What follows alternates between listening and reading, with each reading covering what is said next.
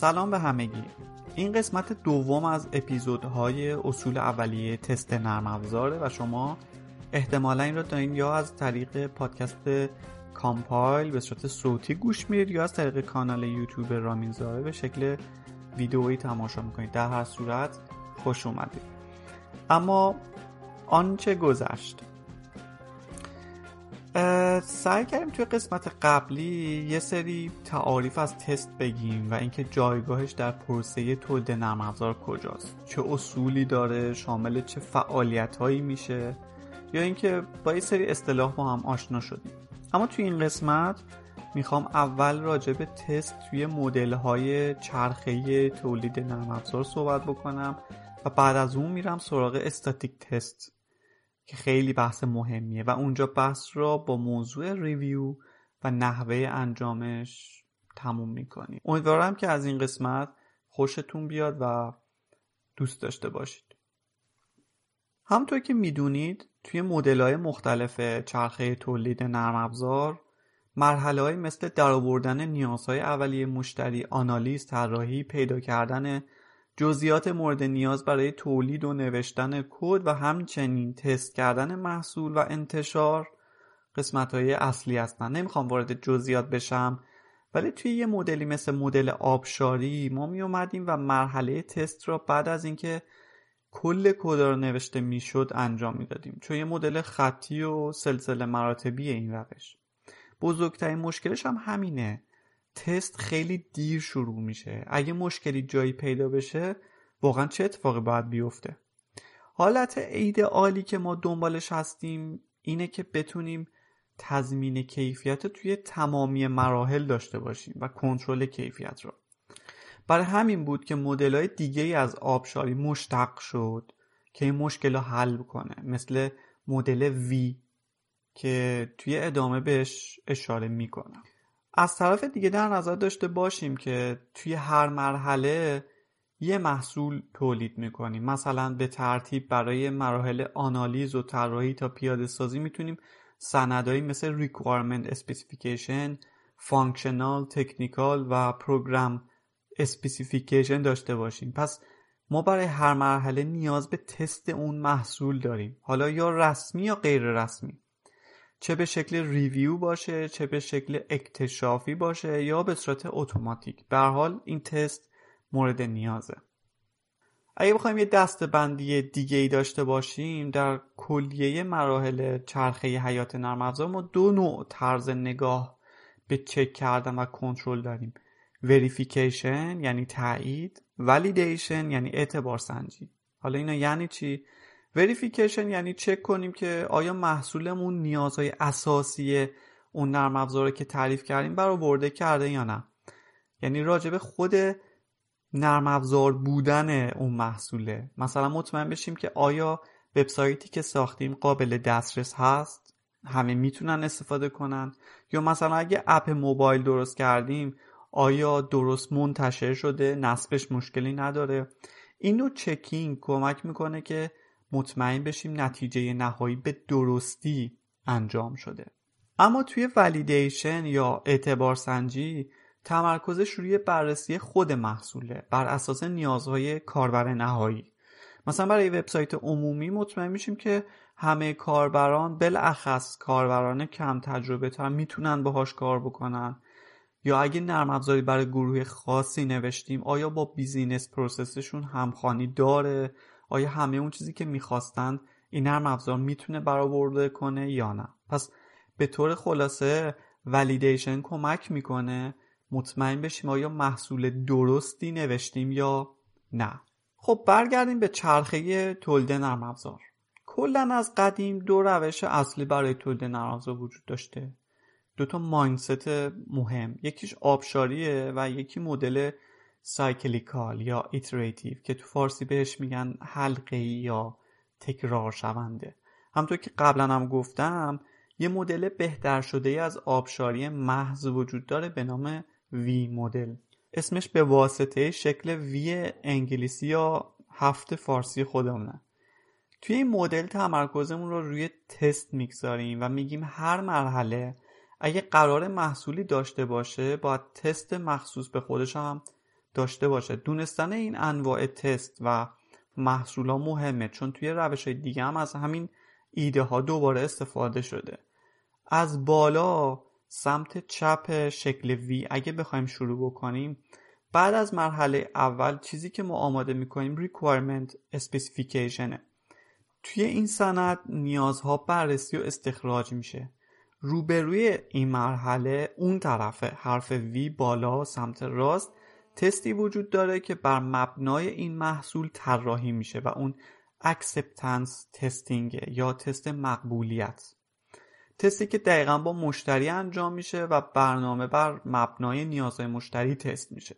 از سمت چپ حرف V میایم پایین می‌رسیم به functional specification که اونجا عملکرد مورد نیاز سیستم رو تعریف می‌کنیم که روبروش بر مبنای این سند طراحی system testing رو داریم.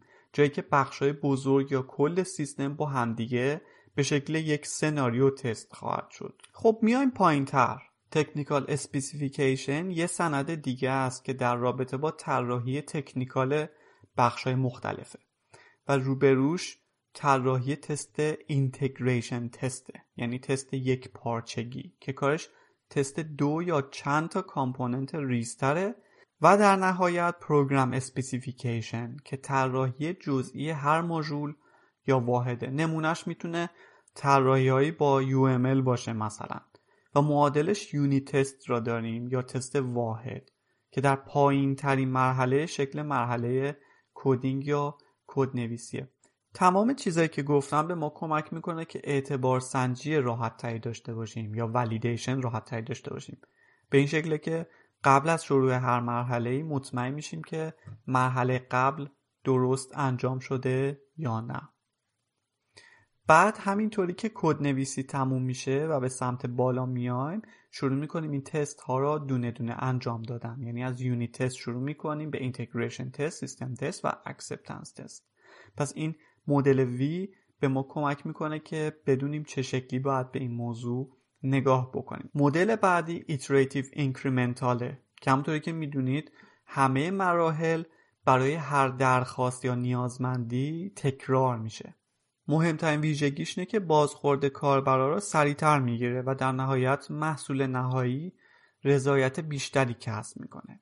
به هر حال این روش ممکنه مشکلات خاص خودش هم داشته باشه.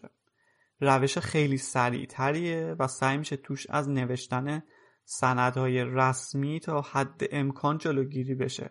اما همین نداشتن سندهای رسمی ممکنه گاهی اوقات تست رو سختتر کنه.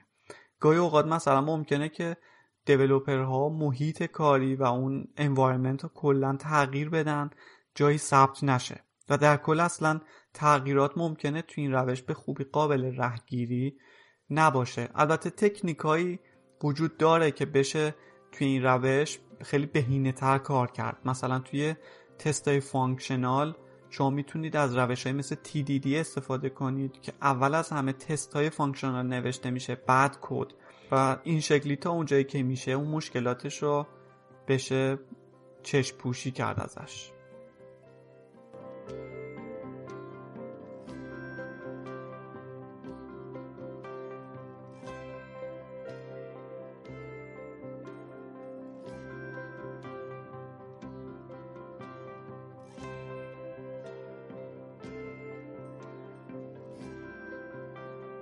اصطلاح test levels یا سطوح تست چیزی که به ما نشون میده که ما باید تمرکزمون روی چه قسمتی از تست یا چه نوع مشکلی باشه که پوشش داده بشه.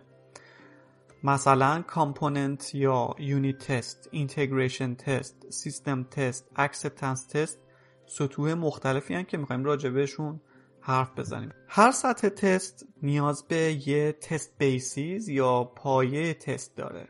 که test object ها یا آیتم هایی که قرار توش تست بشن اونجا مشخص میشن.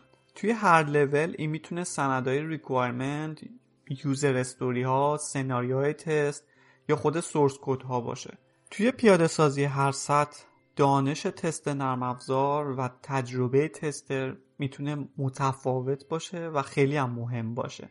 خب بریم یه خورده توی جزئیات هر سطح. unit test یا تست واحد؟ از اسمش هم مشخصه. کوچکترین واحد برنامه که می‌تونه یه فایل کلاس یا ماژول باشه رو تست می‌کنه و در واقع اون function ها یا method هایی که داخلشونه. قسمت هایی که بعدا با بخش های دیگه ممکنه integrate یا یک پارچه بشه. هدف اونجا اینه که block های کدمون مثل function ها و method ها رو با ورودی های متفاوت تست کنیم و بررسی کنیم ببینیم چطور نتیجه میدن. خیلی اوقات یه واحد یه unit. به بخش های دیگه ای از unit های دیگه هم وابستگی داره و ایزوله نیست. و خب منطقی هم هست دیگه. معمولا ما کد رو با هم دیگه integrate می‌کنیم. مثلا ممکنه توی شیگرایی مجبور بشیم کلاس های دیگر رو توی کلاس خودمون inject یا تزریق کنیم. یا ممکنه کد سطح پایینی داریم و قراره به یه سخت افزاری وصل بشه و اون رو بررسی بکنه. یا می‌خواد یه web service رو call بکنه. مشکل اینجا اینه که اگه بخوایم تمرکز کنیم روی فقط تست اون واحد خودمون اون وقت با واحدهایی که بهش dependency یا وابستگی داریم چه کار بکنیم؟ اینجاست که می‌تونیم از روش های تکنیک های استفاده بکنیم که بیایم اون بخش وابسته رو شبیه سازی بکنیم. روش های مثل mock object ها سرویس ها virtualization harness های سخت افزار stub یا درایور که بعدا بیشتر هم راجبشون صحبت می‌کنیم. از نقطه نظر نگاه به تست unit test می‌تونه هم برای functional testing انجام بشه یعنی برای تست کردن قابلیت های اصلی و هم برای قسمت های non-functional مثل بررسی memory leak یا برای تست ساختار برنامه بررسی تک تک branch ها یا if else ها که به تست structural یا جعبه سفیدم مشهورن. راجب تست white box یا جعبه سفید بازم اشاره می‌کنم بعدا تو همین اپیزود. نقص هایی که تو این نوتس در این سطح کشف میشه می‌تونه شامل پیاده سازی اشتباه خود منطقه برنامه باشه. می‌تونه شامل نقص های data flow باشه یعنی ورودی و خروجی ها باشه. و یکی از تکنیک هایی که تو این سطح کاربرد داره همونطور که گفتم TDD یا Test Driven Development. تست واحد رو معمولا با یه سری framework انجام میدیم که کار اجرا، مدیریت، گزارش مشکلات رو برای برنامه نویسا راحت می‌کنن. توی هر لولی معمولا میشه از هر framework ی استفاده کرد و از مزایاشون بهره گرفت. بعدی integration test یا تست یک پارچگیه. که میاد دو یا چند واحد مختلف و بعد از ادغام شدن با همدیگه تست می‌کنه. هدفش هم مشخصه. بعضی اوقات unit های مختلف جدا جدا مشکل ندارن ولی وقتی با همدیگه یه ویژگی رو تشکیل میدن اونی که می‌خوایم نیست یا component ها درست با همدیگه ارتباط برقرار نمی‌کنن. به خاطر همین توی این روش ما دو نوع component integration test داریم. و یک system integration test که تمرکز یکی چفت و بست کردن درست component هاست و اون یکی میاد اون رو از لحاظ معنایی و functional بررسی می‌کنه این موضوع. مواد اولیه این تست می‌تونه سندهای طراحی سیستم یا نرم افزار باشه می‌تونه sequence diagram باشه می‌تونه use case ها workflow ها یا غیره باشه. test object ها یا چیزهایی که قراره توی این روش تست کنیم می‌تونه subsystem ها database روابط بین جداول infrastructure یا زیر ساختمون API ها interface ها یا microservice هامون باشن.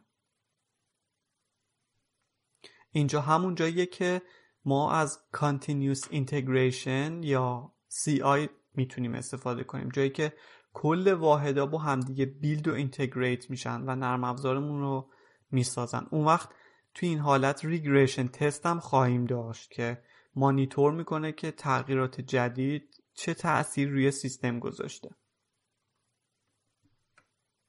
برای نوشتن integration test چند استراتژی مطرح شده. به اولیش میگن big bang integration جایی که همه واحدها یک جا با هم ادغام میشن که معمولا استراتژی خوبی محسوب نمیشه. چون خیلی دیره اگه بخوایم صبر کنیم تا در آخرین لحظه همه component ها رو با هم ترکیب کنیم که ریسک این کار رو می‌بره بالا. حالا یه تیکه technical هم توضیح کوچیکی بدم این integration همیشه داخل یک در واقع source code می‌تونه نباشه این integration می‌تونه بین دو تا سیستم باشه می‌تونه بین دو تا microservice باشه. پس در واقع می‌تونه ابعاد بزرگتر یا ریزتری داشته باشه. دو نمونه دیگه top down و bottom up integration هم. یا ترکیب از بالا به پایین یا پایین به بالا. اینا توی ذهنتون تصور کنید که سه تا component A, B و C می‌خوایم بنویسیم و با هم دیگه integrate کنیم. A به B وابسته است و B به C. اگر از بالا به پایین یعنی از A شروع کنیم ادغام کردن یعنی همون top down حین نوشتن تست A ممکنه هنوز ما component B رو تموم نکرده باشیم. هنوز نوشته نشده باشه. برای اینکه تستمون رو ادامه بدیم معمولا میایم یک skeletal implementation می نویسیم یه پیاده سازی سوری و کار راه بنداز. چون تمرکزمون تست A ئه و نمی‌خوایم کمبود بقیه component ها تستمون رو متوقف بکنه. به این پیاده سازی های ساختگی میگیم stub که یه object passive یا غیر فعاله. یه نکته توی پرانتز بگم. mock spy stub همه اینا object هایی که معمولا یه معنایی دارن از لحاظ technical. ولی یه تفاوت کوچیکی توشون وجود داره. مثلا spy حتی براتون تعداد صدا زدن اون ها و function که نیاز دارین رو براتون میشماره. یا مثلا mock این قابلیت رو بهتون میده که رفتاری از پیش تعیین شده بهش بدید. و در واقع از تمامی اینا می‌تونید توی پیاده سازی استفاده بکنید. حالا همین ساختار در نظر داشته باشید. اگه برعکس اگه ما component های B و C رو قبلا آماده کرده باشیم و component A آماده نباشه یعنی حالت bottom up پایین به بالا اینجا می‌تونیم به جای A یه پیاده سازی ساختگی بسازیم و اینجا اسمش رو درایور می‌گذاریم. توجه کنید که ما داریم object B را تست می‌کنیم که قراره یه object دیگه صداش بزنه که هنوز وجود نداره. خاطر همین هم هست که اسم درایور رو واسش گذاشتن چون یه object فعاله و بقیه رو کنترل می‌کنه و پیاده سازیش از پیاده سازی استاپ ممکنه یه خورده متفاوت تر باشه. سطح بعدی سیستم تسته بعد از اینکه مطمئن شدیم کامپوننت ها با همدیگه خوب کار می‌کنن نوبت اینه که سیستم را صفر تا صد تست کنیم و مطمئن بشیم که آیا تمامی اون ویژگی هایی که می‌خواستیم به درستی پیاده شدن یا نه. این تست معمولا نه تنها توسط برنامه نویس ها بلکه توسط کل تیم انجام میشه. نتایج این تست می‌تونه اطلاعات خیلی خوبی به stakeholder ها یا ذی‌نفعان بده که بتونن بر اساسش تصمیم بگیرن برای تحویل یا انتشار. به غیر از تست functional که از روی اسناد و استوریا و نیازها و غیره استخراج میشه اینجا جای خیلی خوبیه که تست غیر functional هم انجام بدیم. مثل تست قابلیت نصب. اگه قابلیت install کردن داره نرم افزارتون. تست قابلیت نگهداری. یعنی اون رویه که چجوری قراره که تغییرات جدید ورژن جدید به سیستم معرفی بشه. خودش هم نیاز به تست داره. کارایی یا performance. یعنی رفتار نرمالی که ما از برنامه انتظار داریم. توی بار خیلی مطمئن. بعدی قابلیت load handling یعنی رفتار سیستم وقتی بار CPU خیلی میره بالا. قابلیت stress handling یعنی رفتار سیستم وقتی بیش از حد ظرفیتش بهش فشار میاد. اونجا چه عکس العملی نشون میده. قابلیت حمل یا portability روی پلتفرم های مختلف. قابلیت recovery یعنی اگه سیستم به شکست خورد رویه دوباره اجرا شدنش چیه؟ reliability یا قابلیت اطمینان یعنی در طی گذر زمان آیا برنامهمون هنوز همون رفتار اولیش رو از خودش نشون میده؟ چون مثلا ممکنه توی خیلی نرم افزارها وقتی database خیلی حجیم میشه کلا سیستم کندتر و کندتر بشه. و قابلیت usability وقتی که بررسی می‌کنیم که کاربر نهایی چقدر با این برنامه راحته و راحت می‌تونه باهاش کار بکنه. پیشنهاد میشه که محیط تست رو تا جایی که میشه شبیه به محیط عملیاتی شبیه سازی کنیم و حتی یه امکان هست که این تست رو به گروه مستقلی واگذار کرد. acceptance test یا تست پذیرش. این تست که آخرین لایه تسته قبل از انتشار برنامه میاد یه اعتماد به نفسی بهمون به مجدد میده که آیا همه چیز رو به راهه و همه چیز برای کاربر نهایی از نگاه اون درسته یا نه. انواع نمونهاش می‌تونه user acceptance test باشه که تست بر اساس چیزی که کاربر خواسته انجام میشه یکی دیگهش operational acceptance test شامل بررسی پروسه ها و رویه های سیستم مثل دوباره performance recovery backup گیری مدیریت user ها اطلاعات پایه تست های امنیتی بررسی موارد قانونی حقوقی قرارداد و غیره. توی این مرحله است که تست آلفا و بتا هم انجام میشه. تست آلفا یعنی که این تست با یه گروه داخلی یا استخدامی توی خود شرکت روی محصول انجام بشه و تست بتا که با یه گروه کوچیک از همون کاربرای واقعی انجام میشه و قبل از انتشار نهایی در واقع این تست انجام میشه که بتونیم آخرین بازخوردها هم ازش بگیریم. خب اینم از لول های تست. اما احتمالا همونطور که متوجه شدید توی لایه ها ما انواع تست هم داشتیم. test type های مختلفی داشتیم. راجع به functional test گفتیم non-functional رو گفتیم. در مورد regression test صحبت کردیم و اینکه چقدر اهمیت داره. یه جایی هم راجع به تست جعبه سفید گفتیم یا white box testing توی تست جعبه سفید که ممکنه توی لایه مختلف هم با این روش نگاه بکنیم به تستمون ما ساختار داخلی سیستممون رو روش تمرکز می‌کنیم. یعنی با علم اینکه می‌دونیم داخل این جعبه چیه.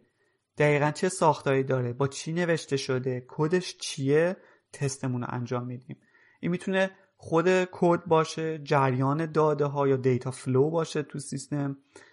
معمولا توی تست واحد یا تست یکپارچگی بیشتر انجام میشه و واحد اندازه گیریش هم code coverage ه یا درصد پوشش کد اینکه تستایی که نوشتیم آیا تک تک اون خط کدا رو حداقل یک بار اجرا کرده یا نه؟ کاورشون کرده یا نه؟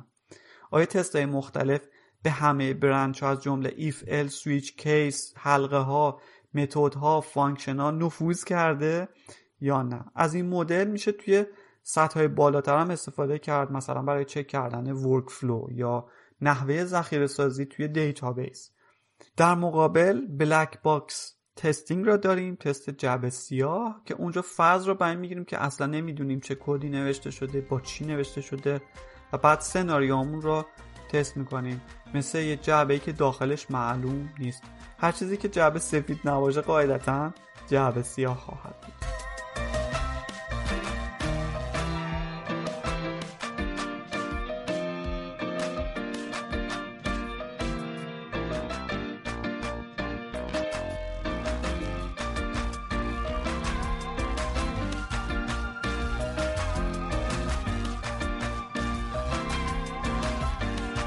توی بخش دوم این اپیزود برمیگردیم به بحث static test. توی اپیزود قبلی اشاره کردم و گفتم یه تستی که قبل از اجرای برنامه انجام میشه. تکنیکی که توی این روش انجام میشه review یا بررسیه که کتاب خیلی مفصل راجبش پرداخته. راجب source code ها میشه در کنار اون از ابزارهای اتوماتیک هم استفاده کرد. ابزارهایی که بهش میگن static code analysis مثل Sonar. اگه دوست داشتید می‌تونید توی کانال یوتیوب من راجب Sonar یه مطلبی گذاشتم. برید و ببینید. static test شبیه dynamic test روی انواع و اقسام محصولات کاری قابل انجامه. اسناد نیازمندی ها، اسناد معماری نرم افزار، source ها، ابزارها، راهنمای کاربری، قراردادها، مدیریت و زمانبندی و بودجه و همه چیز. به همون اندازه هم مهم و تأثیر گذاره اصلا نکته ای که وجود داره اینه که توی بعضی از سیستم ها تست داینامیک عملا امکان پذیر نیست یا خیلی مشکله. و حسن این نوع تست استاتیک تست اینه که خیلی سریعتر و ارزونتر خطا رو می‌تونه کشف کنه. توی اسناد نقصایی که می‌تونه پیدا کنه می‌تونه شامل ابهامات کمبود دقت تکرارها توی طراحی می‌تونه الگوریتمای غلط ساختار database اشکال دار مشکلات طراحی ساختار کدها رو کشف بکنه و توی خود کد می‌تونه نقصهایی مثل متغیرهای بدون مقدار متغیرهایی که تعریف شدند و استفاده نشدن کدایی که غیر قابل دسترسی یا تکراری عدم توجه به استانداردها کدایی که خوندنشون تحلیلشون و تغییرشون سخته. همه اینا می‌تونه تکنیکایی برای تست استاتیک باشه و همون code review هم ما یک بخشی از این در واقع review ی که داریم صحبت می‌کنیم.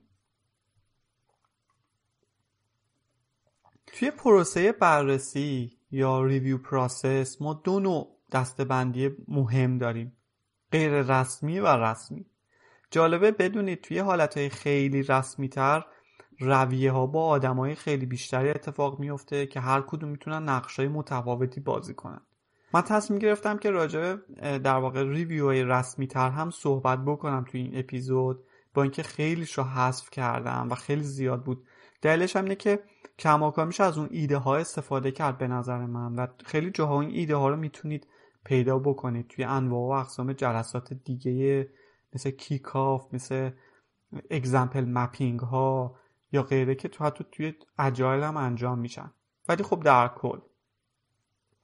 اینکه از چه روشی استفاده می‌کنید رسمی یا غیر رسمی می‌تونه به چیزهای مختلفی بستگی داشته باشه. مثلا وقتی با اجایل کار می‌کنید اونجا یه سری موارد خیلی غیر رسمی تر برگزار میشه. یا اینکه وقتی پیچیدگی کارتون بیشتره بهتره که رسمی تر باشه این جلسات. یا اینکه چقدر پروژهتون می‌تونه ریسکی باشه. review می‌تونه گاهی جنبه آموزشی هم داشته باشه برای کسی که تازه واردن و تازه دارن با منطق سیستم کار می‌کنن. یا گاهی می‌تونه برای به دست آوردن اجماع نظر بین افراد مختلف باشه. برای مواردی که هنوز سر منطق اونها بحث هست. توی حالت های رسمی ما می‌تونیم مرحله مثل پلنینگ هم داشته باشیم. اینکه این سند باید از کجا تا کجا بررسی بشه؟ کی؟ توسط چه کسایی انجام بشه؟ هر کدوم با چه پیش زمینه ای باید دعوت بشن؟ مثلا پیشنهاد میشه که افراد رو از گروه های تکنیکال غیر تکنیکال آدم های سختگیر کم تجربه با تجربه حتی افراد قرضی از گروه های دیگه انتخاب بکنید. و به هر کدوم حتی می‌تونید نقش بدید. خیلی جالبه. تصویری که کتاب میده از بعضی از این جلسات شبیه بازی گروهی میمونه. نقش نویسنده که خب مشخصه. آثور. یه سری ریویور داریم که خب بازم اونم مشخصه که بهشون inspector یا checker هم میگن. ما می‌تونیم توی گروه moderator داشته باشیم. می‌تونیم review leader داشته باشیم که کارش اینه که کلا اون رویه رو رهبری می‌کنه. که بدونه این خروجی این جلسه چی خواهد بود؟ یه manager داریم که از لحاظ فنی میگه که کی باید چه قسمتی رو بررسی کنه کارا رو تقسیم می‌کنه. یه scriber یا منشی جلسه داریم که کارش سند کردن هر مشکلیه که پیدا کردیم و کشف کردیم. نمی‌دونم توی چه پروژه هنوز دقیقا این رویه انجام میشه ولی خوبه بدونیم که همچین چیزی توی پروسه می‌تونه وجود داشته باشه. اگه بخوایم کمی ریزتر بشیم تا الان چهار سطح از review معرفی شده. اولی همون informal غیر رسمی بهش معمولا peer review یا pairing هم میگن. می‌تونه هیچ جلسه ای نداشته باشه می‌تونه در حد نوشتن یه نوت یا کامنت باشه. خوبیش هم اینه که خب سریعه. اگه همه افرادم حضور نداشته باشن پروسه بلاک نمیشه. بعدیش هم اینه که کیفیت این بررسی و مفید بودنش خیلی به فرد ریویور بستگی داره. از اونجایی که چشمان کمتری و نظرات کمتری برای اون در واقع من محصول وجود داره واسه بررسی. روش دوم اسمش واکتروه یا بررسی همه جانبه. اینجا جلسه می‌تونه گذاشته بشه ولی می‌تونه نامنظم باشه. نظرات گفته میشه نقصا گرفته میشه. باید حتما منشی داشته باشه. که همه چیز ثبت بشه. ولی مادریتور و منشی جفتشون می‌تونن خود نویسنده اون در واقع محصول باشن یا کد باشن یا هر چیز. رسمی ترش تکنیکال ریویوه. خیلی شبیه واکتروه ولی سعی میشه از افراد تکنیکال دیگه هم استفاده بشه و یکی از هدفاش اینه که ایده های جدید هم جذب کنه. یکی از الزامات این نوع اینه که قبل از شروع ریویو و جلسه افراد باید آماده شده باشن و مطالعاتی قبلا روی اون محصول داشته باشن. در نهایت رسمی ترین حالت رو بهش میگن inspection توی این حالت همه کار قبلی انجام میشه ولی برگزاری جلسه الزامیه و نقش‌های مختلفی حضور دارن. و به غیر از این ممکنه توی این روش بیایم root cause analysis هم انجام بدیم. یعنی بیایم بگیم به غیر از اینکه ما این نقص رو پیدا کردیم چرا این نقص به وجود اومده و اون دلیل ریشه ایش چیه؟ حتی نقشه راه اقدامای بعدی هم میشه اینجا مشخص کرد. کار ممکنه در صورت نیاز از لحاظ مختلف حقوقی، قانونی، بازاریابی و غیره هم بررسی بشه.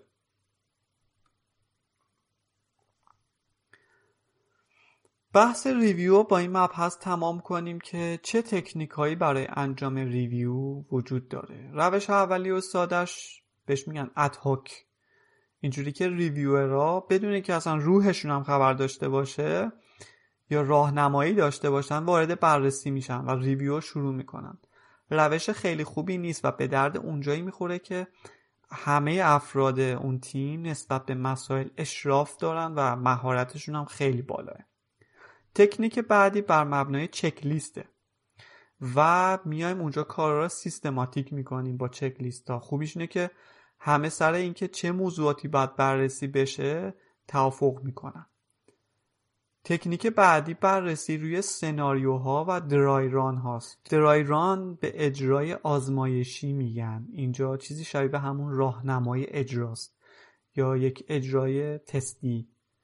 توی این حالت برای بررسی یه بخش سناریو نوشته میشه و با این حساب رفتار مورد انتظار محصول با خود محصول به راحتی مطابقت داده میشه. به خاطر همین این تکنیک از چکلیست ها که خیلی کلی ترن ممکنه کاراتر باشن برای موضوع خاصتر. تکنیک بعدی بر اساس نقش کاربریه یا رول بیست به این صورت که اون محصول از نقطه نظر کاربر معمولی کاربر ادمین یا ادمین سیستم بررسی میشه. یه تکنیک مشابه هم هست که بهش میگن پرسپکتیو بیست که میاد بر اساس نقطه نظر زینفعا اون محصول رو چک می‌کنه. مثلا کاربر نهایی بازاریابی طراح سیستم تستر. موردهایی شبیه به این تکنیک از اون جمله مواردی که نیاز به ساپورت مدیریتی بیشتری هم دارن که بشه اون افراد مختلف را درگیر کرد.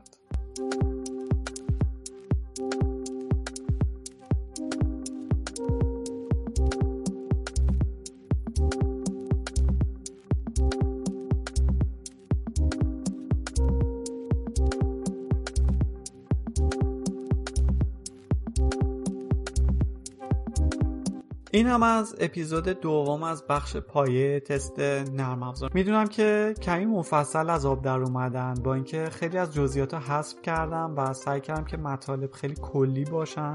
اون قسمتشون که بیشتر مهمه باشن توی این اپیزودها. امیدوارم که مفید بوده باشه براتون. یه بخش دیگه هم خواهد داشت این مجموعه و خوشحالم که تا اینجا با من توی این اپیزود همراه بودیم تشکر می‌کنم از یاسین که توی این قسمت منو کمک کرد. نوروزتون پیشا پیش مبارک. سال خیلی خوبی براتون آرزو می‌کنم. و تا قسمت بعدی خدافز